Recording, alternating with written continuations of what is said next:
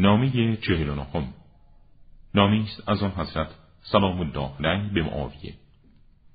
اما بعد از حمد و ثنای خداوندی دنیا آدمی را از همه چیز منصرف نموده به خود مشغول می دارد و انسان دنیادار چیزی از آن را به دست نمی آورد مگر اینکه طمع و اشتیاق آن را برای خود بگشاید. دنیادار با آنچه از دنیا به دست آورده از آنچه که به آن نرسیده است بینیاز نمی شود و پس از آن نوبت از دست دادن آن چیزهایی که انباشته و شکستن آنچه محکم کرده است می‌رسد.